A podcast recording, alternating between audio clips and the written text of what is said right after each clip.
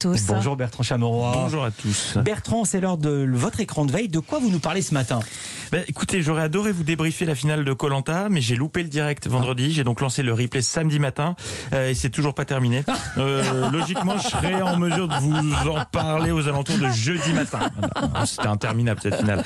En attendant, direction BFM avec ce reportage qui a piqué mon attention hier. La légèreté, la réouverture, le beau temps qui s'installe, les sourires bien sûr, les rires en terrasse, les discussions à n'en plus finir et le retour des jeux de regard, le eye contact. Oh oui, le retour des eye contact, les discussions oculaires, mais également le retour de la grande investigation, visiblement. Et comment ce sujet était particulièrement savoureux, on sent que c'était dimanche. hein.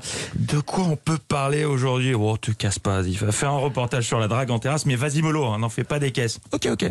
La réouverture des cafés, des bars et des restaurants signe-t-elle la fin des applications de rencontres? Euh, attendez, on avait dit mollo, les gens peuvent de nouveau boire des coups en terrasse et le journaliste est à deux doigts de nous dire de la réouverture signe-t-elle la fin du célibat? Bah, C'est-à-dire que les applis de rencontre existaient déjà avant le confinement, quand on pouvait sortir. Donc je vois pas bien en quoi la réouverture des bars signerait leur fin, mais bref. Pour traiter le thème en profondeur, ils ont donc interrogé la porte-parole de Tinder qui a noté des évolutions remarquables. Sur euh, ces dernières semaines, on a vu euh, l'émergence de mots très significatifs. Mais alors, quels mots significatifs auront bien pu émerger depuis le déconfinement Attention, ce qu'elle va dire est très sérieux. Préparez-vous, voici la plus grosse révélation de ces derniers mois.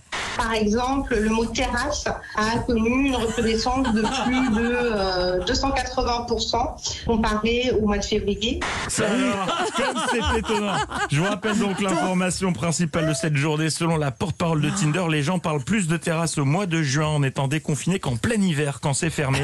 Étrange phénomène. Et à l'inverse, l'utilisation des mots raclette au morbier et caclon a plongé de 753% depuis début mars. Ah, la vie parfois. Et pour clouter cette enquête rondement menée, BFM a attendu son micro en terrasse afin d'en savoir plus sur le retour de la drague. Parmi les témoignages glanés, celui de cette jeune femme. Tout à l'heure, euh, j'étais euh, dans un café et euh, bah, justement un, un barman, bah, du coup, était très très aimable avec moi. Bon, déjà, on peut en déduire que la scène ne s'est pas déroulée à Paris. Alors, que Oh, c'est s'est-il nul, ça. passé gratos C'est gratos. Que s'est-il passé entre le serveur et la jeune femme suite de ce témoignage fort? Et a commencé à un petit peu parler et tout. Et puis, euh, Et puis euh, quoi? Le coup de foudre a été immédiat et transcendé par la flèche qu'a tiré Cupidon. Il a décidé de tout plaquer pour partir vivre avec sa dulcinée au Vésiné et s'offrir le tiercé du bonheur. Enfant, Labrador et Laguna, que s'est-il passé? Je trépine, je n'en peux plus, je veux savoir ce qu'il s'est passé de si fou entre les deux pour que BFM garde ce témoignage au montage dans ce reportage. et a commencé à un petit peu parler et tout. Et puis, euh, puis voilà, mais rien de rien d'incroyable. Donc, bah, en fait, il a juste pris sa commande, quoi. Un témoignage euh, fort. Je voulais- voilà, j'espère que vous en savez désormais plus sur le retour de la drague en terrasse. Bonne journée. Ah merci Bertrand Chameroy.